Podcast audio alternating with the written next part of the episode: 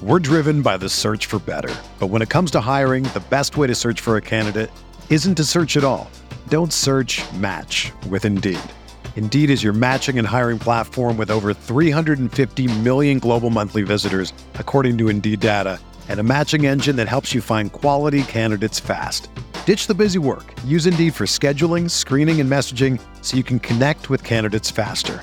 Leveraging over 140 million qualifications and preferences every day, Indeed's matching engine is constantly learning from your preferences, so the more you use Indeed, the better it gets. Join more than 3.5 million businesses worldwide that use Indeed to hire great talent fast. And listeners of this show will get a $75 sponsored job credit to get your jobs more visibility at Indeed.com slash BlueWire. Just go to Indeed.com slash BlueWire right now and support our show by saying that you heard about Indeed on this podcast. That's Indeed.com slash BlueWire. Terms and conditions apply. Need to hire? You need Indeed. This podcast episode is brought to you by Coors Light. These days, everything is go, go, go. It's nonstop hustle all the time. Work, friends, family expect you to be on 24 7 well, sometimes you just need to reach for a Coors Light because it's made to chill. Coors Light is cold lagered, cold filtered, and cold packaged. It's as crisp and refreshing as the Colorado Rockies. It is literally made to chill. Coors Light is the one I choose when I need to unwind. So when you want to hit reset, reach for the beer that's made to chill. Get Coors Light in the new look delivered straight to your door with Drizzly or Instacart. Celebrate responsibly. Coors Brewing Company, Golden, Colorado. Let's make Vision Zero a reality in DC. Almost half of DC's traffic fatalities come from impaired driving. These deaths are 100% preventable. Don't let impaired driving ruin your holiday. Always have a plan for a sober ride. Never drive impaired. DC police are arresting drunk and drugged drivers. Drive sober or get pulled over. A message from the District Department of Transportation and Metropolitan Police Department. Crossing route, Gurley makes the catch 20. First down, he hurdles. Far side of the field, stays on his feet, inside the 10. Todd Gurley making his case for MVP. He throws back shoulder. Higbee reaches out and makes an incredible catch for a first down. Off his back foot, he throws to the end zone. Cooper Kupp leaping to make the catch. Out of bounds, he has it for six. He's got a knee-high snap, looking left. Now over the middle. He pump fakes. He rolls to his right with Connor Barwin pursuing. He knocks him down. The ball is thrown up in the air and batted away. Incomplete. The Rams defense clinches it. Goff will come on the field for victory formation. The Rams sideline across the field from us erupts in celebration. And so the playoffs are coming back to LA this January at the Coliseum.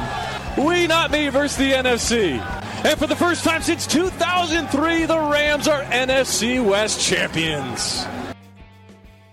Welcome to Rams Talk Radio. This is managing editor Derek Ciapala with the man, the myth, the legend, Norm Hightower. Buddy, how you doing? Awesome. How you doing? I'm excited for this Saturday. How are you feeling about the game? Well, I'm excited for football. Still preseason, so you know I don't get too excited over preseason, but it, it is nice to see football on TV. Well, you gotta get at least a little bit excited because that's why we're here to preview this game against the Oakland Raiders. Before we even do that, folks, need to ask you to head over to iTunes, SoundCloud, Stitcher, iHeartRadio, Google Play, Android, wherever you listen to us, and subscribe.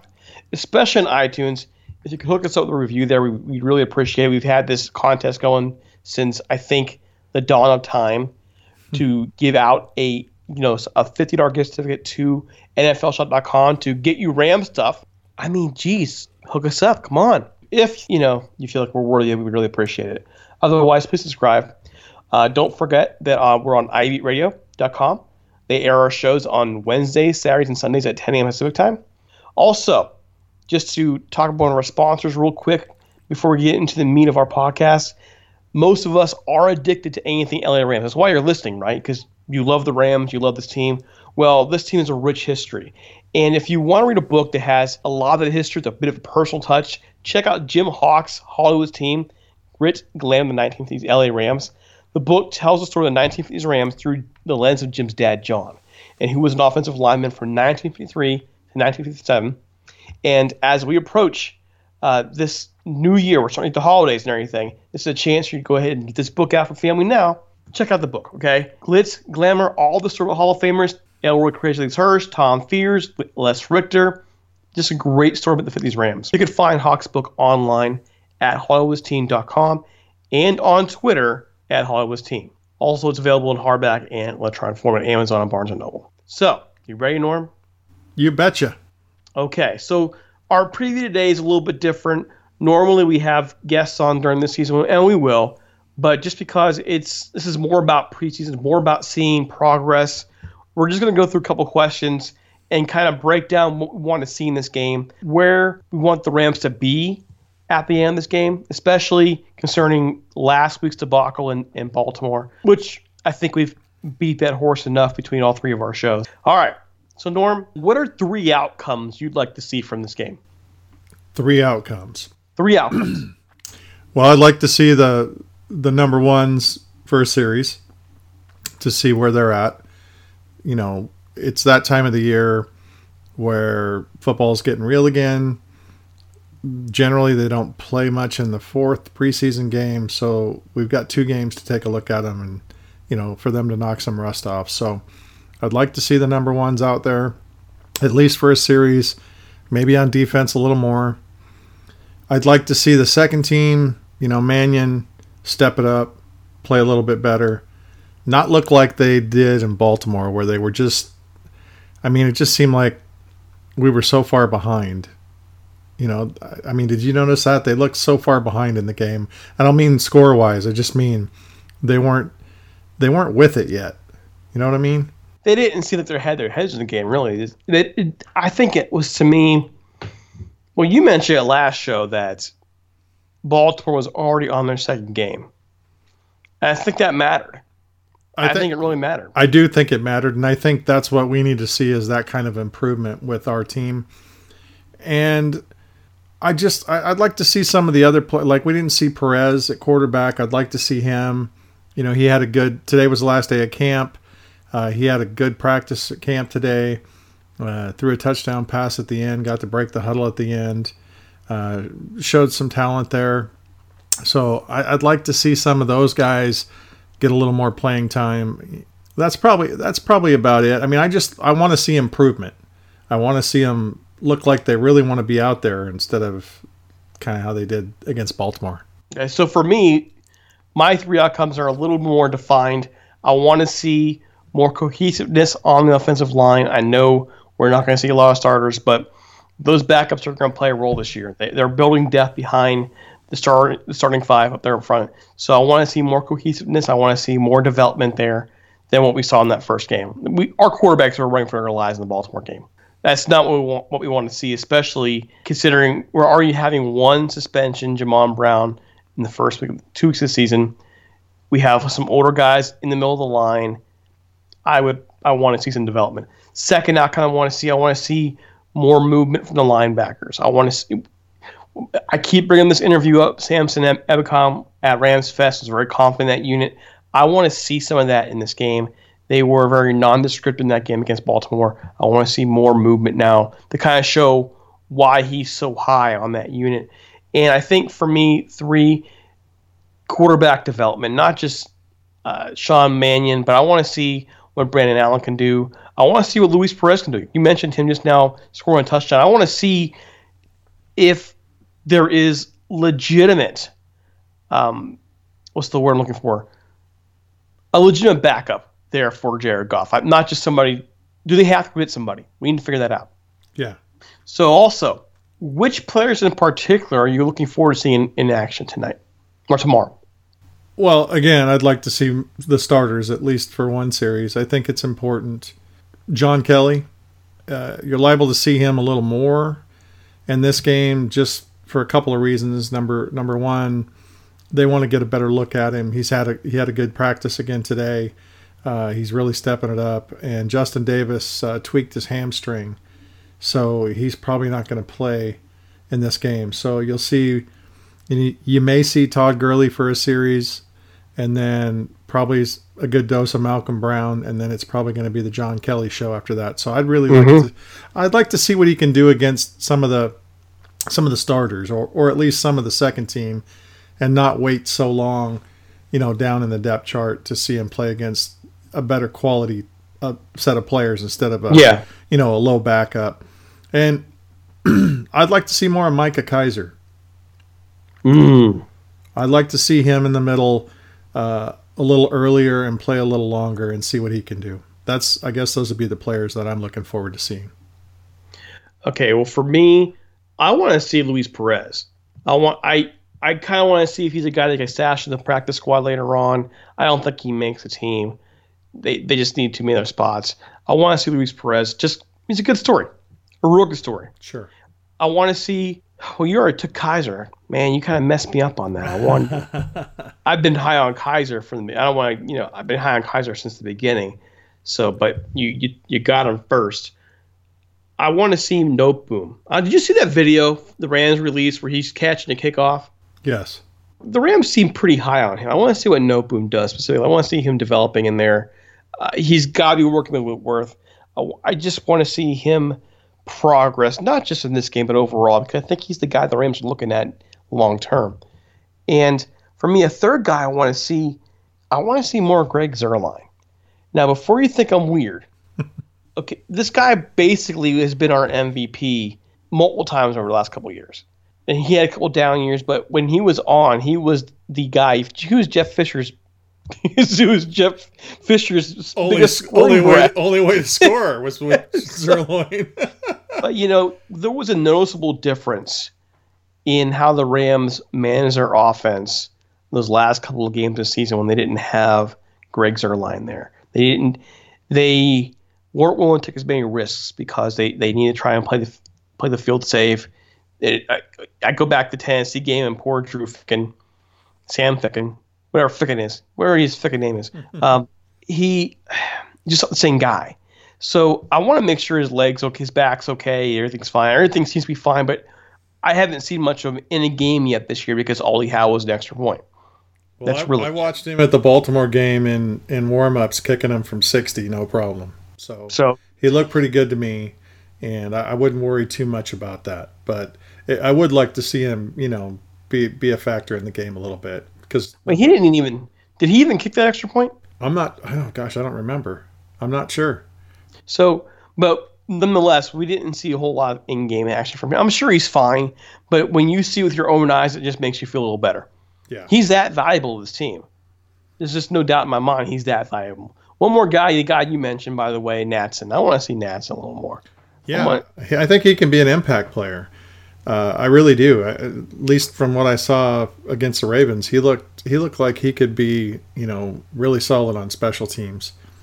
I think the other thing you're going to see this game is a little more. I mean, there wasn't a whole lot of place you know play scheming or any pregame you know set of plays or I mean they, they kept it very vanilla.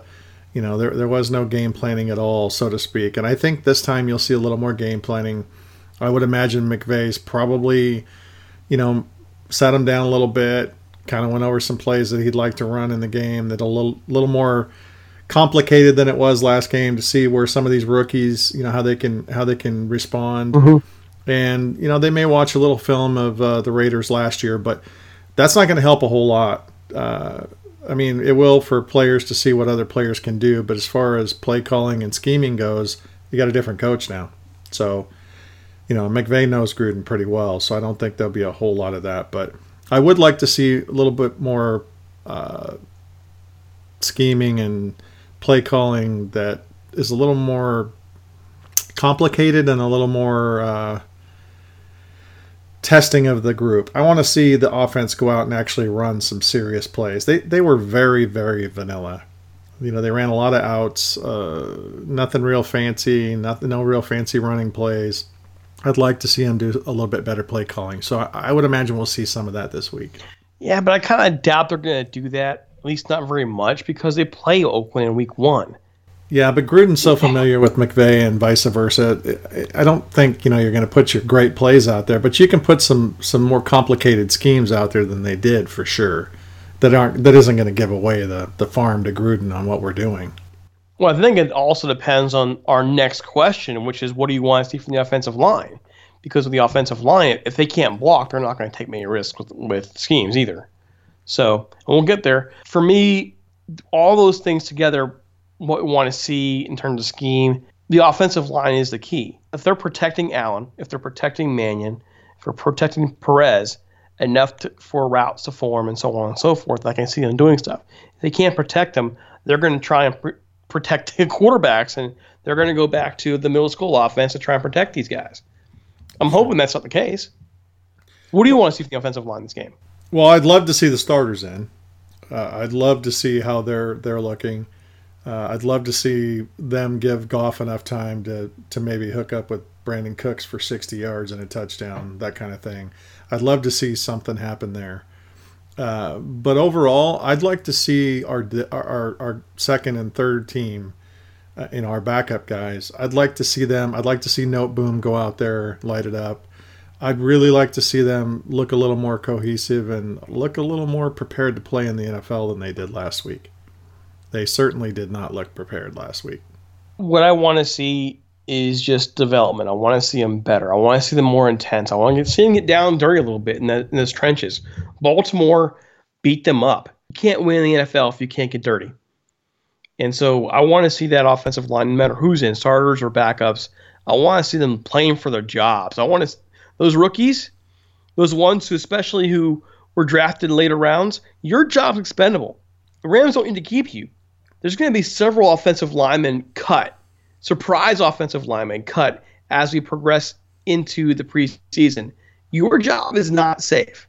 Yeah, Your they, job's not safe. They need to go out there and show that, that they really want to be there and that they really want to make the team. And they, they certainly, a lot of them looked really lost in Baltimore. They did. They just they just didn't know what they were doing. They didn't know what to expect. It, it just seemed like, you know, it's kind of like going from high school to college. You go out there, you don't know what to expect. I think the same thing was happening from them going to college to the NFL. They walked out there and their heads were spinning and they were just trying to figure out how to stay alive more than anything. So this week I'd like to see them, you know, show that they belong, show that they they are worthy of of at least being on the field.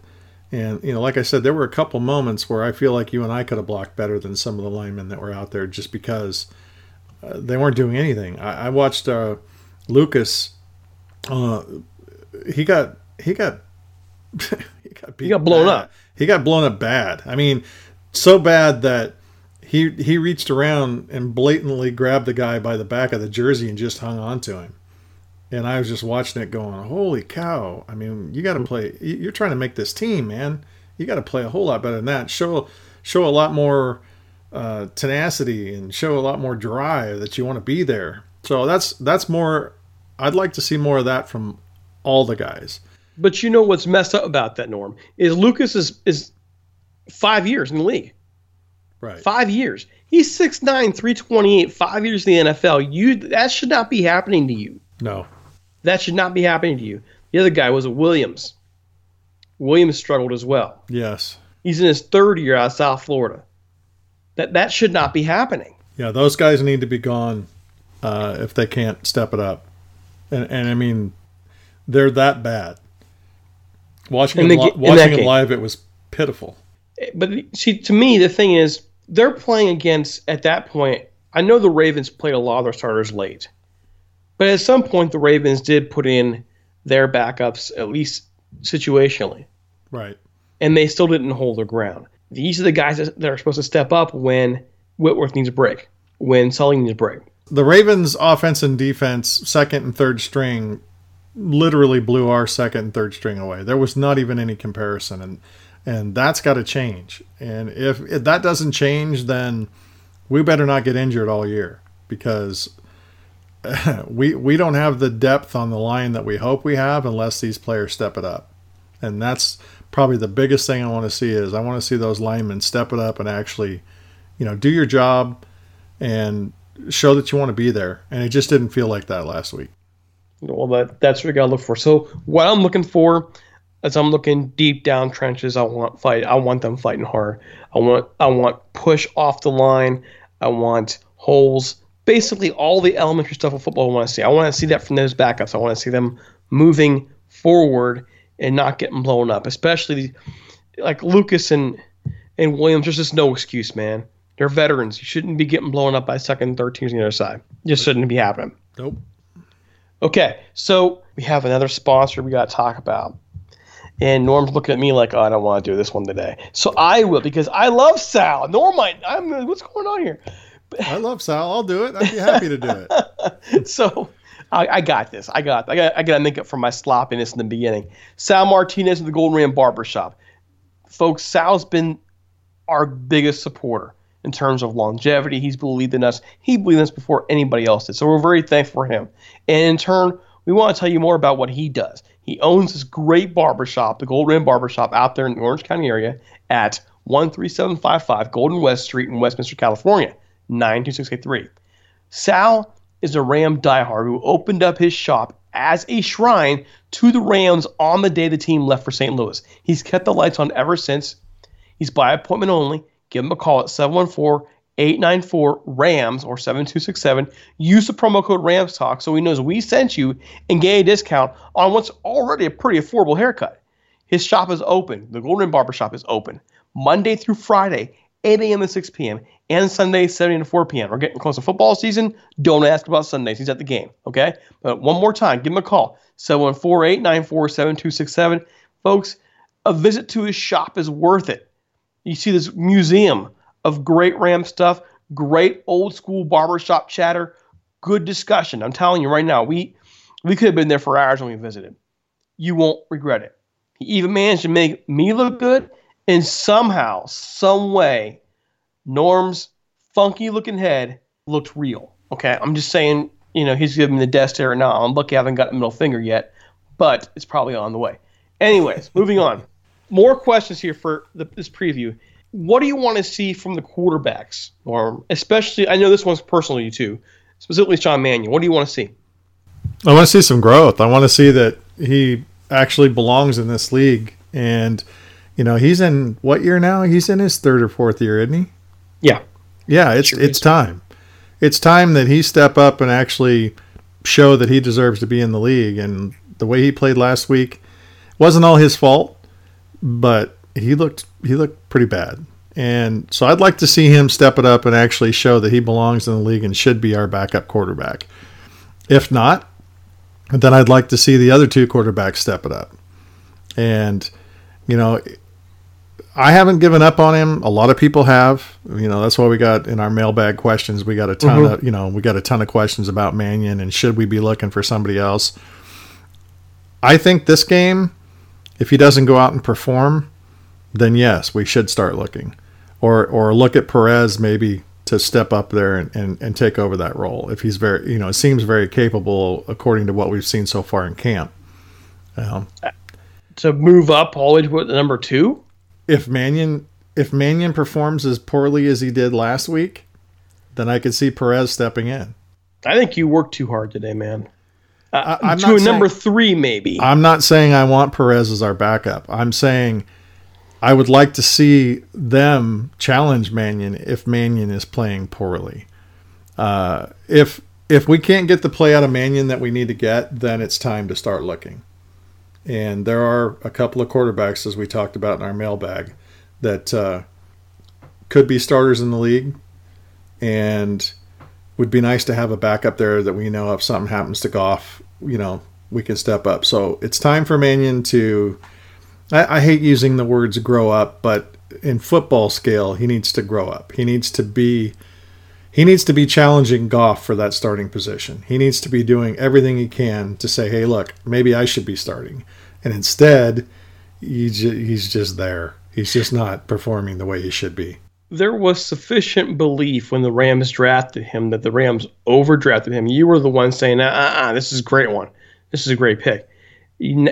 years later here, and we get to see him live in person for the 49er game last year, and he showed some signs, and we know he has the arm. So what's missing though from him? What's really going on in that in his head that is not translating to the field right now? Jeff Fisher.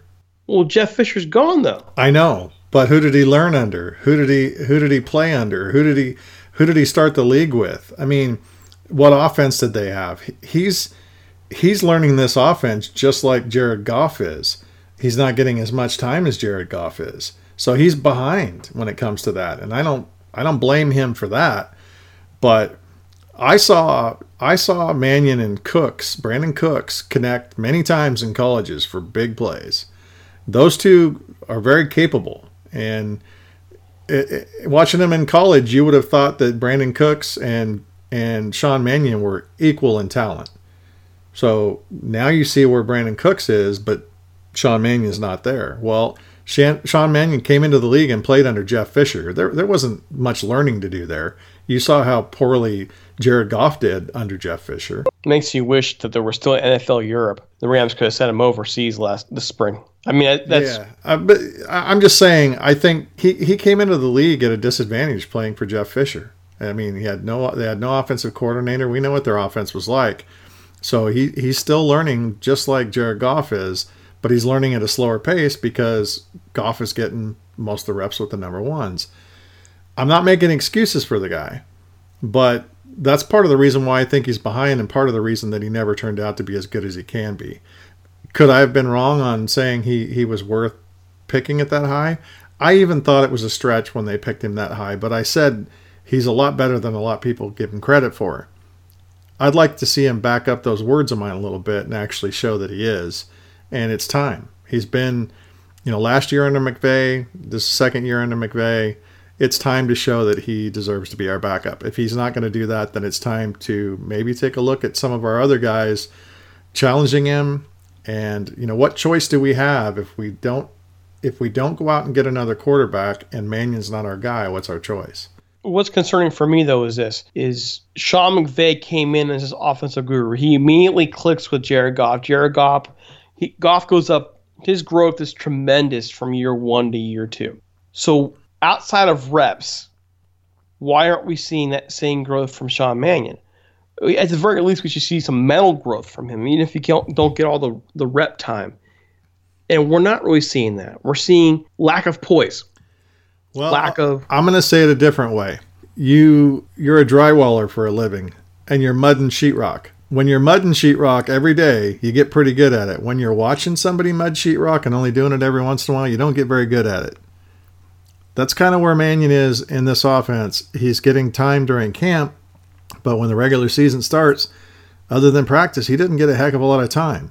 So again, I'm not making excuses for him, but it is time for him to say, okay, I, I want to be a starter in this league, and I want to do whatever I can to improve and if I can't start here, I could start somewhere else. That's the kind of drive I want to see out of Mannion. Mm-hmm. That's the kind of playing I want to see out of Mannion. And we're not seeing that. And that's where I think he really needs to improve. I mean, I know if I was on that field, I'd be doing everything I can to be just as good as any starter, if not better. So that if I can't play for the Rams, I'm going to play for somebody else. I want to get picked up and play somewhere else. You're not seeing that sense of urgency from Sean Mannion, and that's what we need to see from him now. Okay, so moving on to another another unit we have question marks on is the linebacking core. What do you want to see from them in this game against the Raiders? Well, I'd like to see our potential starters, whoever they're going to be. I'd like to see what they line up with. I'd like to see who's calling the plays. And I'd like just like to get an overall view of this is where we're at with our starters right now, just to see and kind of get an idea. That group, whoever it is, needs time needs playing time, not just on the practice field before the first part of the season starts. That's why I'm saying I think we might see the first team offense for one series, but I think we might see the first team defense and a little mixture of the first team, second team for a while. I'm hoping for that. So I'd like to see who they're going to start in the middle. I'd like to see who they're going to have calling the plays. And I'd like to see that unit show us what Samson Ebukam told you, and that is they're a lot better than people give credit for. And then I'd like to see a lot more of uh, Lawler, and I'd like to see a lot more of Micah Kiser. And I can tell you that Kaiser is all over the field, and I think at some point he could be something special. But Lawler is, dude, that that guy is stacked. I mean, he is. When when you think about a middle linebacker, you think about you know buff. That guy is he's to quote Mr. Sims, he's got quite the legs and ass on him. what the heck? that's that's that's that's what Mr. Sims always says in, in his podcast about legs and ass. This guy's got legs and ass. And I really think that if if he can get some more playing time and learn the defense, I think he's got a shot at being pretty pretty steady in the middle. So I'd like to see a lot of them too and just figure out kind of where our depth chart is. And you know, we have an idea of what they're telling us, but I'd like to see what our actual depth chart is and see what they can actually do on the field. You know, well, the Rams have Lawler listed as a defensive end, so I'm not even sure they plan on playing him. But at 6'4", 265, there were there's some feelings coming out for him in the draft that he's a guy that may make a roster, but it seems like you're thinking he has potential to do more than just make a roster, but be a contributor. Is that what you saw in Baltimore? I could see him being a solid backup for right now. It's too early to tell any more than that but he looks like he could be a really solid backup, either at outside linebacker or even in the middle. He's his size actually, I think, sets him up better to be in the middle. Uh, just the way I watched him move, just to see how he's built. Uh, I'd like to see a lot more of him. He looks like he could be a really good player in the league. Uh, I'd like to see Ebukam step it up a little bit. I, I, I just don't feel like he was going 100%. I mean, Joe Flacco is not a speedy guy. And Ebukam was chasing him down the field, and he wasn't gaining any ground on Joe Flacco, and that kind of that kind of scared me a little bit. So I'd like to see him, you know, really show us a good pass. I'd like to see more pass rush from our defense, period, because we didn't have much of it at all. But again, we didn't have our starters in. I'd like to see Suh out there. I mean, we're all dying to see Suh on the field. So I, I just like to see a lot more. But from linebackers, I'd like to see our starters. I'd like to see who they project them to be and see how they look. I think that's the most important thing right now. I'd really like to see a guy you didn't mention at all. That's Mark Barron. He's got a whole new group of people around him that linebacking core, and I, I want to see how he works with them. I want to see how he plays with them. I I I've come around some on Mark Barron and I'm hopeful that he can be that impact player with his speed and power that comes with his specific body size that he'll make a difference. I'm big on Kiser too, but I'm really concerned about the edge. I am very concerned on the outside about where Samson's going to go and who the heck's going to fill the other side as well. So I want to see more movement there. And I, I also got to think too, I wonder where, if Obo was healthy, maybe that's the missing piece. Yeah, and he's not healthy yet. At least that's not what we're being told. So I'd like to see Obo there eventually. I think he'll be an impact player for us. But right now, I'd just like to see who who's our starters. Get them out there and and and let us see what they can do. You know, put. I mean, obviously, Aaron Donald won't be on the field, but I'd like to see Suh and Brockers out there together, probably with Westbrooks, I would guess and see what our defensive line can do. See if we can produce some kind of pass rush.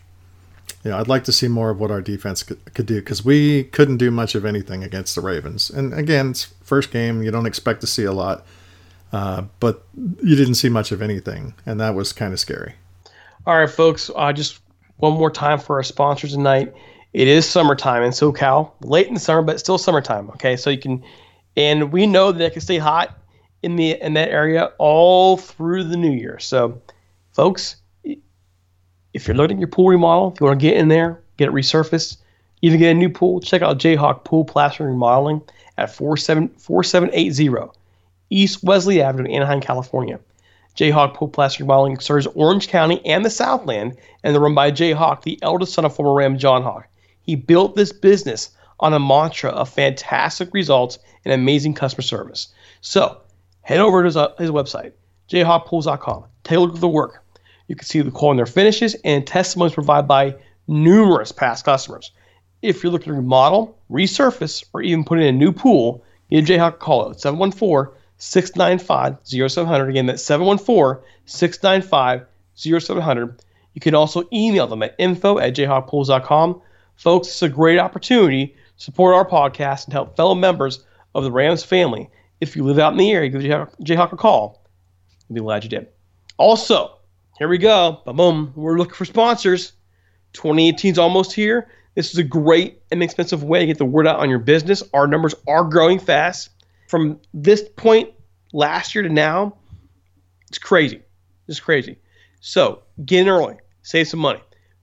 Reach out to us at Rams Talk 1945 or leave us a voicemail at 657 666 5453. It's Rams Talk 1945 at gmail.com, by the way. And we'll have a media kit ready to get out to you. Okay, so you've had our preview.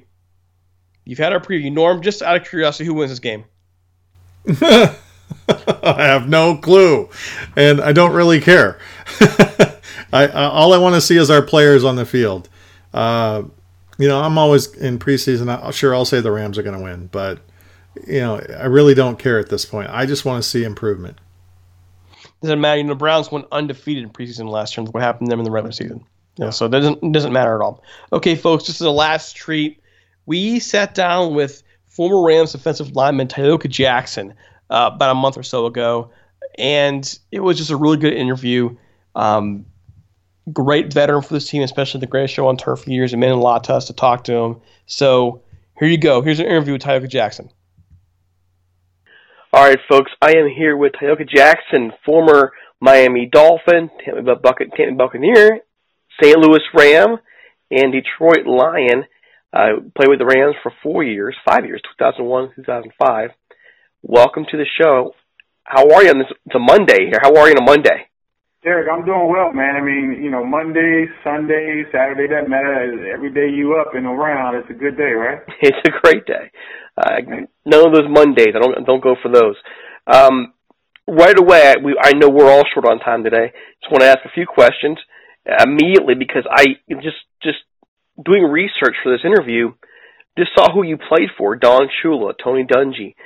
You played for some really interesting coaches, Mike Martz. What lessons did you learn playing for them?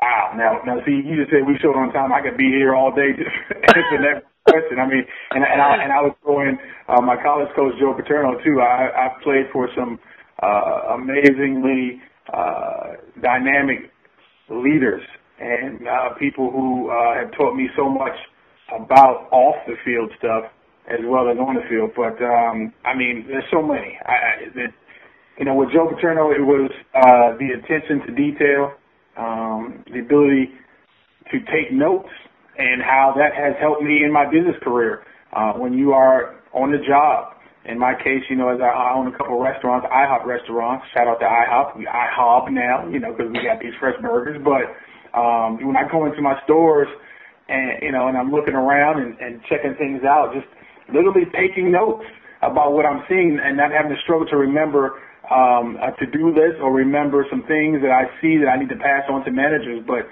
Joe used to walk around all the time in practice and literally write down notes. He would do that. Uh, he would yell and scream a little bit, but a lot of note taking to remember to attack problems later on. So that was something I learned from him. And then Don Shula, the way he managed his coaching staff. He by the time I got to him, he you know had sort of advanced in his coaching career and his age, and he wasn't what I had heard about him before, which was more of a taskmaster, master, and and a guy who would be a micromanager. He sort of managed his coaches and allowed his coaches to do their job, but he made sure that his overall imprint and philosophy was going through them and into the players more so than directly from him to the players. And so that's a great management style for again for business, and that's exactly what I do with with our uh, restaurants. I manage my our managers and, and I empower them to do their job, and so I think that works well for them. It keeps them feeling uh, empowered and, and good about themselves, and it also uh, still um, allows me to have the, the the type of stores that I want with the type of culture that I want to infuse. And, and then from uh, Tony Dungy, I learned that you don't have to be hard rear end to get what you want. You don't have to be a tyrant to get what you want. You can, if you do it the right way, communicate everything you need, even the tough things, without having to demean or to hurt someone's feelings or challenge them in any way, their manhood or whatever. You know, playing for Tony Dungy was a unique experience because he was both demanding and easy to play for. And that's you can't really say it about a lot of people. Usually the guys who are easy to play for don't get necessarily the most out of their players, and the guys who get the most out of their players are really hard to play for because of, of their style. of mm-hmm. delivery. And I learned from from Coach Dungy that you, if you get someone to respect you uh, and, and and maybe even love you, they'll go through a wall even more so than the other uh, type of guy. So you know, you never want to let Tony down because it's like letting your dad down. And then finally, from Mike Martz, I learned the importance of in, infusing enthusiasm and you know building someone's self-esteem so that they feel like they're the best at what they do, even though they probably aren't. And the way he coached me personally, I'll never forget how confident he made me feel about my abilities. I, you know, when I stepped on the field, I wasn't, but I believed in my mind at that time, called me crazy, that I was the best player on the field. And that allowed me to play as hard as I possibly could and get the most out of my talent. And he showed a lot of love to guys like me who were the average guys as much as he showed for the greatest superstars that are in the Hall of Fame, which were some of my teammates, obviously Kurt Warner, Isaac Bruce, Torry Holt, those type guys. Mm-hmm. Uh, those two receivers need to be in the Hall of Fame, by the way. And obviously Marshall Faulk and Orlando Pace, and the list goes on and on and on, and Aeneas Williams. So, uh, you know, obviously that's a lot, but, you know, I could go on and on because I played for some great leaders. Now, Zerg on the Rams, what was it about the Rams that convinced you to sign with them? Well, you know, it was it was sort of a situation where things came together all at once, timing wise. I was playing in Tampa and I wasn't playing a whole lot, and sitting behind a Hall of Famer would do that when you're playing uh, the same position and you're on two on the depth chart behind Warren Sapp, you're not going to get a whole lot of playing time. I mean, that's just the way it is. But and I felt that in order for me to take the next step in my career and really see if I could create a niche and, and a name for myself in this league, I had to get away from a place that I learned to play the game in the professional ranks, and that was in Tampa with that coaching staff we had, and under the tutelage of of uh, one of the great defensive line coaches that has ever come through in Rod Marinelli. Um, and I, you know he, he'll go down as one of the great defensive coaches, I believe. But he taught me everything I knew about the program, pro game, and I owe uh, so much to him. And it was hard to decide to try to leave that because it was a great comfort zone for me because I was getting better every year. Just I wasn't getting better on the field in front of everybody on tape because I was again not playing a whole lot. And so my contract was up, and I, I decided I had to go. Well, simultaneously, uh, you know, the Rams needed a defensive coordinator, uh, and they turned to Lovie Smith, and, and Lovie Smith was hired away as our linebacker coach. Again, that staff we had in Tampa on defense side was crazy. Herm Edwards was a DB coach. Uh, Lovie Smith was a linebacker coach. Rod Marinelli was a D-line coach. Uh, you know, Tony obviously it was his defense. Uh, you know, it was just an unbelievable staff, and and uh, again, the, the, changing of the guard and, and, with the Rams defense, with the coordinator with Lovie Smith being hired, and he he called me up and said, Ty, you know, I want you to come here. We're going to bring this Tampa defense. You know, no one called it Tampa 2. It's known as Tampa 2 now, but no one called it that when we were there. But we're going to bring our defense uh, to St. Louis. And I finished his statement. I said, well, and we'll go right back to the Super Bowl because the Rams had obviously just won the Super Bowl 99, beating us uh, in Tampa to get there and, and uh, and, and lost in the first round of the playoffs in 2000, and they were looking to get back in 2001, and they needed defense. And so uh, I think that was just the timing was perfect. I didn't have to learn a new defense, and it, it really was a great opportunity, and I and I took it and ran with it. And you were a key member of that 2001 team. Matter of fact, you were a key member of that defense the entire time you were there. But what was special about that team in 2001? Were they were able to get back to Super Bowl? You know, I, honestly, I if you could somehow rank the greatest teams to never win a Super Bowl, you would be hard pressed to find a more talented team than that 2001 team. I honestly, if you talk to some of the people, that 2001 team was better than the 99 team, and and and because they had already gone through the 99 situation and they had that experience for many of the guys on offense was there, and then the defensive talent that had come in it, it really surpassed what happened in '99. Obviously, the '99 team is the champions, and and you'll never able to take away what they were able to accomplish. They'll go down in history because they won it. But just in terms of talent, uh, that 2001 team was amazing. You know, and, and and then when you throw in the type of people with Grant Wistrom and Aeneas Williams, uh, those type of personalities that go with the talent, um, London Fletcher, it just you know Dre Bly, it just was uh, a situation where we kind of looked around and all knew that we have an amazing opportunity to do something special. We lost two games, and in those two games, we turned it over a total of 14 times. That was the reason why we lost two games. Had we just turned it over three times in each game, which is a lot, we we win all those games and go 16 and 0 and be, become the first team to go 16 and 0. And then obviously, uh, you know, running through the playoffs and getting to the Super Bowl and running into a team who uh, was really good at spy gating, who was really good at taping teams' uh, signals and using them to beat them. Uh, we ran into that team in that era, and unfortunately, uh, you know, the, the Patriots cheated their way to a win, and it sort of launched them into an era of, of unprecedented uh, Super Bowl winning and cheating. Uh, but it, and it sort of set that 2001 team in almost forgotten land. But I'll never forget, and the people, the city around St. Louis, and the fans, and the, and the guys who were on that team will never forget how great we were, how talented we were, and, and how we really deserved to win a Super Bowl that year. I was just about to ask you how you felt about the Spygate accusations, and you answered the question even before I went there. And by the way, I, I agree with you. Going back and watching uh, how they played up against the Rams in 2001 that Super Bowl, it's pretty obvious they it's pretty obvious they uh were uh, let's just say a, a little bit um on the unethical side uh, when it comes to well yeah and, and then obviously the allegations from their former uh video guy about exactly how they did things um in terms of playing teams at home and having a cameraman illegally on the side taping the signals. Everything was hand signals back then especially defensively taping hand signals. Uh, you know, had we not played them in the regular season that year, very good chance we win that Super Bowl because they had no other footage. Except that we didn't find out they taped our walkthrough the night before the game. But that that was would not, in my opinion, have been enough because we didn't walk through uh, enough offensively. We didn't walk through anything defensively. We walked through a red zone play, put in a red zone play. According to Marshall Faulk, put in a red zone play right there that we had never ever played before, ran before um, put it in right there. Mike, Mike put it in on the field during the walkthrough the night before. And when we ran it, we lined up in that formation to run this play that we never run before. Marshall says that uh, they checked into a defense to take it away, and they ran a play, and they completely had taken away the, the play. And how would they have known to check this defense and taken away? Is it coincidence? It, you know, obviously there are coincidences that happen in football, but then when you add it up to the other mounting evidence of all the tapes that the NFL uh, league office destroyed. You just know that they had the tape when you had, when the guy who did the taping, the videotaping of the walkthrough, says that I did it. I mean, it's obvious that it happened, uh, and it is what it is. And I'll never forget uh, that opportunity. Certainly playing in the Super Bowl, getting there was amazing, but there's nothing like winning it, and that's why that 99 team will always be the best uh, St. Louis Rams team of all time. Now, in that in that age, what are some of your best memories though of playing on that team from 2001 2005?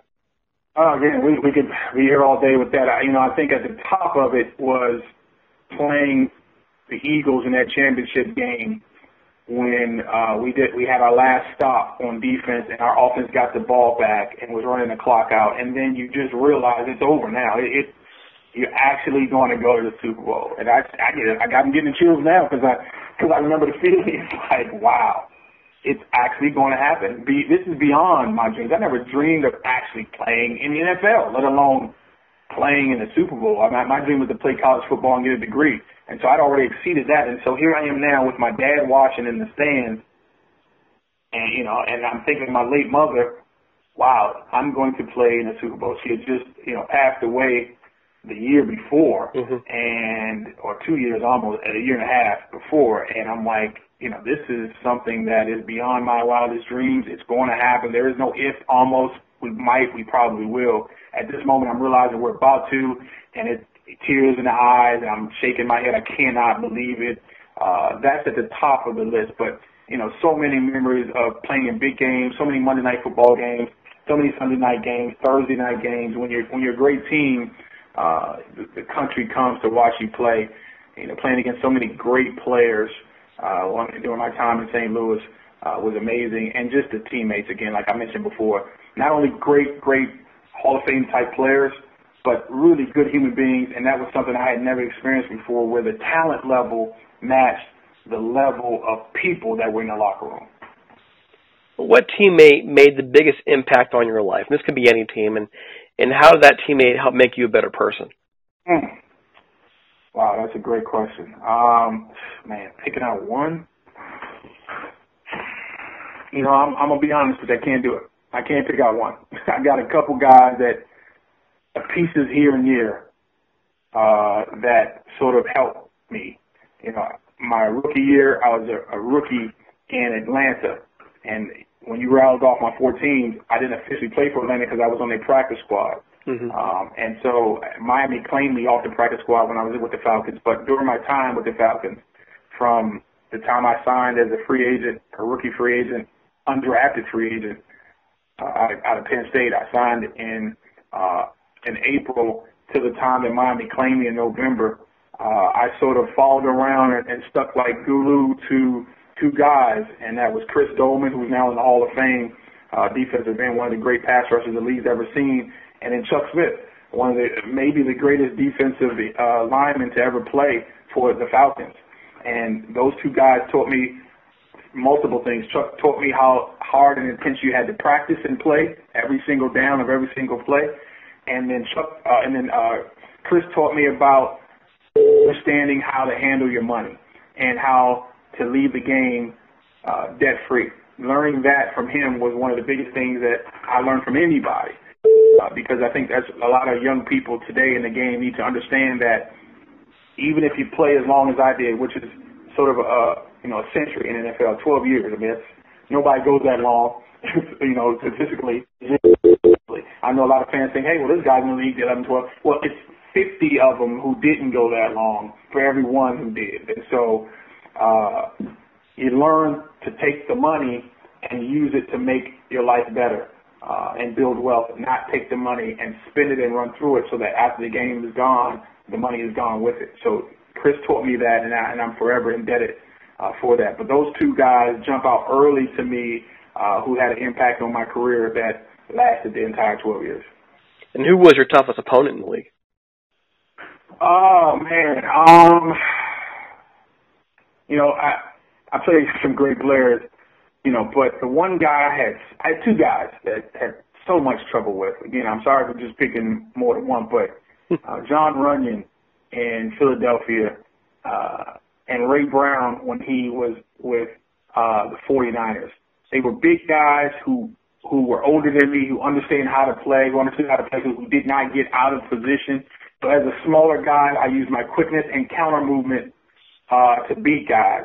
And generally, bigger offensive linemen who would look at me across the line and see me, a guy, you know, at most 278, and they're 315, 330. They wanted to get their hands on me quickly and in the play, especially in pass rush situations, that in the play as, as quick as possible. If they could get their hands on me, they could relax, sit down, and just hold me until the ball's gone. Um, and so they would generally be aggressive. Uh, and I would use that aggressiveness against them with my hand quickness, foot quickness, head fakes, and things of that nature to get them out of position and beat them. But, you know, Ray Brown and Runyan knew what they were doing. They knew their technique. They played within themselves. And I didn't have the power to overtake them. And they would just sit back and wait on me as I'm waiting on them, and we look like two fools dancing, and that was perfect for them because the ball was gone. So, and when I tried to get aggressive and try to use power, they weren't having it because they were both well over 315 and super strong, and so that created a real matchup problem for me. And I never beat those guys for sacks. I beat players who are in the Hall of Fame for sacks, but never beat them for sacks, and it's because they understood how to block me. And we're getting short on time, so I'm just trying to find the right questions here before we got to go. What's one thing you want Rams fans to remember about you and your time with the team? Uh, you know that I really played hard, and, and I tried to give an honest day's work for an honest day's pay. That's what I learned from my dad, uh, but watching him and my mother uh, go to work in jobs that were really tough, uh, physically and demanding, uh, and so I always felt took pride in, in coming to work every single day, including practice. Uh, and I, I missed very few practice days at, in my entire career and, and in my Rams career especially. Um, and I gave it all that I had. And I ended up falling in love with the city. You know, I, I really did. I, the, the amount of uh, respect I had for the fans who showed up in good and bad times and what it meant to the city when we won. Uh, you know, I really, that endeared me uh, to St. Louis. And to this day, I, I have an affinity for it. I still own a home in St. Charles and I still talk fondly of it. And I, um, you know, I'm renting that home out now, but you know, part of me is thinking, you know, one of these days I need to get that ringer out there and, and start uh, and move back into that home at least during the spring and summer year uh, months and, and, and start getting back to St. Louis because I had so much fun there. Uh, it was a great place to sort of um, come into the, the to come into my own in my career. And uh, I always loved St. Louis because of how they treated me and my family and, and the respect they showed to uh, the Rams organization. And I guess saying it had it been a little bit difficult then when when the team moved back to LA. And um, do you follow that team today, the Rams? And what do you think of that current team that's in, on the field? Yeah, I do. You know, it's certainly I'm a part of the the the Rams legacy as we were a part of the Rams legacy when they came to St. Louis and LA. Those past uh, LA players were part of the St. Louis Rams legacy. So we're all a big Rams family. Obviously, uh, to leave LA, go to St. Louis, and, and come back is is is, is different. And I, you know, I feel bittersweet because obviously you could argue that the Rams were an LA team and, and they have a long history there. But St. Louis is such a great sports city. And again, I talked about how they embrace the team. I did feel bad for St. Louis fans, and, and, and I hope that one day they get their own team again uh, because they deserve it. But I do follow the current Ram team. Uh, obviously, defensively, they are amazing. Um, and, and that, as a former defensive player, that is something that I, that's near and dear to my heart. Uh, I love the fact that they run the football. They've got a great tailback had the opportunity to introduce him to my son uh, not long ago, almost two years ago now, and uh, that was that was great. Talking about Todd Gurley, mm-hmm. uh, but uh, one of the great defensive linemen in the league, uh, who's who's putting together uh, slowly but surely a Hall of Fame career, uh, and that's fun to watch every single week. Just watching great defensive line play, I, I think they have a chance to take a big step forward. Uh, the passing game is what's slowing them down. They need to find some playmakers outside. Uh, the Tavon Austin thing didn't work out. They moved up in the draft to get him while they were sitting in St. Louis. I wasn't a big fan of that because I thought he was a punt returner more than anything else, and you needed a number one receiver to to really allow him to blossom, and that's unfortunate, and that's not even his fault. Uh, it just didn't work out the way the team was constructed, and it never really worked out. So they need to find a guy who's a playmaker on the outside at the wide receiver position to allow Todd Gurley to run uh, against seven man block box sometimes. Mm-hmm. And if you can do that, that quarterback, that young quarterback Goff will, will certainly blossom. I think you're going to have a defense that's going to be take the ball away and rush the passer. And so I think this Rams team, the way it's currently constructed, if they can keep, keep it together for multiple years, will have an opportunity to make their own Super Bowl run. Okay, well, last question here. I think this is, I just want to tie it all together. You have now been an entrepreneur for most of your life. Um, you, you have a couple of IHOPs that you've, well, IHOPs and, uh, and you also heavily involved in philanthropy. Uh, how is the, how is playing the game helped you or prepared you or even had an impact on what you do now in your life? Well, you know, I mentioned some of the things earlier in terms of what I learned from coaches, and obviously those are transferable skills.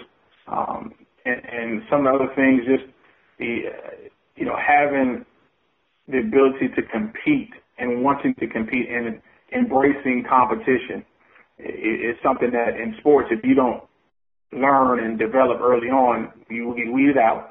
so, um, and understanding ongoing skill development, the fact that you're never really there, it's, it's an ongoing thing. So even when you have these great small wins in business, whether that's a, a health inspection or a corporate inspection or have great sales days or you hit your sales marks, there's another day.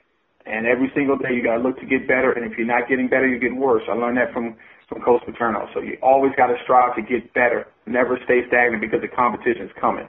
These are all things that in business, um, they fit in very nicely and will help you become very successful. And again, back to that attention to detail. It's the details that make the difference. Everybody has a concept. Everybody has pancakes. Everybody has bacon. Uh, it's the attention to how you deliver the experience on a daily basis that's going to set you apart. And so these are things that were very important in football and very important in business. And, and so I was around some of the great CEOs that I mentioned um, to, to ever be around. And they really prepared me for this business world, and I, and I really appreciate it. And you know, to be honest, to pat myself on the back a little bit, I paid attention. You know, you, it's not just being around somebody; it's not going to happen out of osmosis. You have to pay attention and uh, think about what's being said to you, uh, and not just in terms of football. And when when coaches are speaking to other people, go ahead and do some ear hustling too, because that's the way to gain some knowledge as well. All right. Well, that's awesome. Um, just want to thank you so much for coming on the show and getting a chance to catch up with you. Um, is there anything else you want to let our folks know before you roll? Uh, hey, I love St. Louis, and, and hopefully we're able to cheer on a, a St. Louis football team in, in, a, in a not too distant future. Uh, but again, love St. Louis, and it was great talking to you, Derek. Man, great conversation. All right, we'll, we'll talk to you soon. Take care now. You too. Bye bye now. Thank you. Bye. Okay, Nora, I'm gonna I'm gonna ask you here. Great, great conversation, by the way. But I'm gonna ask you, what do you remember? And you might not remember anything because you're old, but you're gonna get your ass kicked, buddy. what do you remember about Tyoka Jackson as a Ram? Leader. If I had to say it in one word, he's a leader.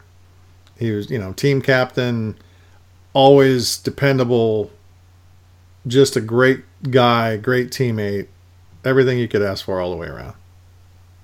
What I remember is close to what you're saying, team player. He was steady. You never heard his name called all that much on the defensive line, but he was the kind, the guy who kept everybody together on that offensive line. He was sorry, defensive line. He was just a rock in there, and it's it's kind of sad that uh, we don't hear much more about him being supposed with the Rams now, but he was so quiet that he just kind of got forgotten. Great conversation with him, and you can see his leadership though, because he's running an IHOP. He's running IHOPs in uh, the DC area, and I think down in Florida as well. Just a great conversation overall, and uh, we're very thankful he came on the show and talked to us and updated us on his life. He came in the year after the Rams won the Super Bowl, right? Yep, 2002. 2000. He, he, he joined the team, I think, in 2001, and like in May. Yeah, yeah, yeah. You Because he I, he was on the team when the when we played the the the cheaters. The cheaters. You're, I just reminds me. Just I was just thinking about that conversation I had with uh with the Ram man at the PFUFA thing in Canton, and he was telling me how as the president there he would never accept a a Patriots fan ever. Ever. I, I, think he was voted in as uh, like one of the top ten free agents that we've ever signed. Oh, he was worth it. Yeah, he, he was definitely he was a solid player. I mean, I can't think of anything bad to say about him at all. He was just he was just the guy that showed up and did his job and helped lead the team and kept his nose clean and just a solid football player. And yeah, well, and him signing in 2001, 2005. Well, people forget is how bad that defense was in 2000. It went from being one of the better defenses in 1999 to giving up 471 points in 2000. Uh, just getting blown up. And he's one of the people who comes in and stabilizes that defensive line around a bunch of young kids. Yep. And so he, he made a huge difference, and that defense came back around of that in 2001 year and was actually pretty sticking solid. Yeah, you were like you were like 13 then, so I'm I'm impressed you remember. Sir Duke. Saying I'm old. You're, I you're I wish I wish I could say I was only 13 then, but actually in 2001 I was stationed in Naples, Italy, and I remember where I was for that game. It was four o'clock in the morning when I got home because we were ahead of time, and I, I couldn't sleep. I was so upset from that game, that Super Bowl. Yeah. I couldn't. I was so man. I was a heartbreaker. We were okay. upset, and we. I think we still are. Yeah, a and little bit. Would, I don't think we would be if we felt in our hearts the Rams lost that game fair and square. You know, I think you can accept it if you lost the game and you know for 100% truth that there was no cheating, but the suspicion will always be there now. Even if even if the Patriots didn't cheat in that game, the suspicion is there now. Right. And that's I think what hurts. Okay, so before we go, our trivia question last week: What college did Les Richter graduate from? That's Cal. That's Cal. Our winner, Derek Moore. Derek Moore is our winner of our book. I contacted him earlier and sent an email letting him know, and and I'll be sending his book out to him. This trivia question: What team beat the Rams in the 1955 NFL championship game? And folks, here's the bonus. What was the final score?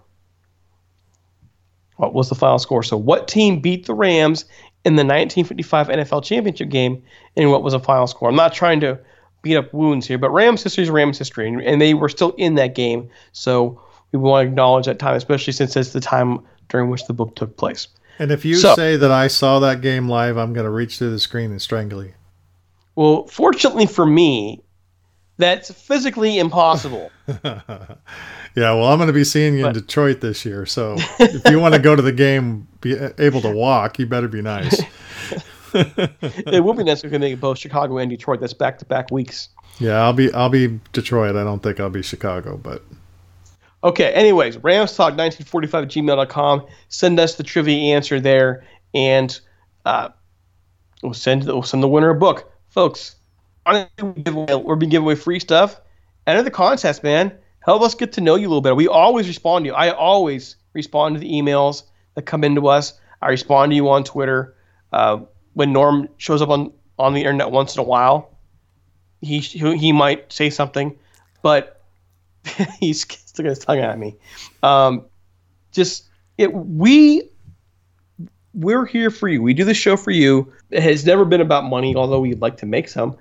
It's really about because we love this team. We uh, we love covering this team, and we enjoy interacting with you. So interact with us, please. We're asking you to.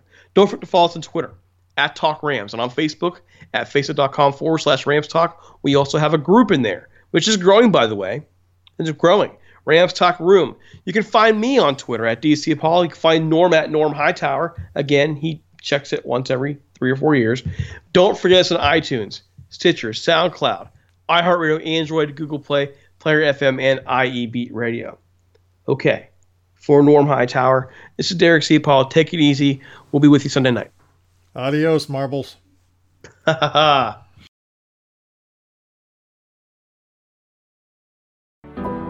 Let's make Vision Zero a reality in DC. Almost half of DC's traffic fatalities come from impaired driving. These deaths are 100% preventable. Don't let impaired driving ruin your holiday. Always have a plan for a sober ride. Never drive impaired. DC police are arresting drunk and drugged drivers. Drive sober or get pulled over.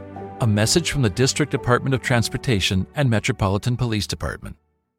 For the ones standing guard, for the eagle eyed, for the knights in shining armor, and for all those who support them. We are Grainger, your experienced safety partner, offering supplies and solutions for every industry, committed to helping keep your facilities safe and your people safer. Call clickgrainger.com slash safety or just stop by. Grainger, for the ones who get it done. Whether you're a world class athlete or a podcaster like me, we all understand the importance of mental and physical well being and proper recovery for top notch performance. That's why I'm excited that Unifyd Healing is sponsoring podcasts on the Blue Wire Network. Unifyd Healing is a new and super innovative global network of wellness centers powered by Energy Enhancement System, or EE System. If you haven't heard of the EE System yet, then you'll want to listen up. This technology promotes wellness, deep relaxation, purification, and rejuvenation. Wherever you are across the globe, access to a center is easy and affordable. Interested in experiencing the EE System technology for yourself? Go to unifydhealing.com/bluewire to learn more and find a center near you. That's unifyd, U-N-I-F-Y-D, healing.com slash bluewire. No material or testimonials on the Unifyd Healing website are intended to be viewed as medical advice or a substitute for professional medical advice, diagnosis, or treatment. Always seek the advice of your physician or other qualified healthcare provider with any questions you may have regarding a medical condition or treatment and before undertaking a new healthcare regimen, including EE system.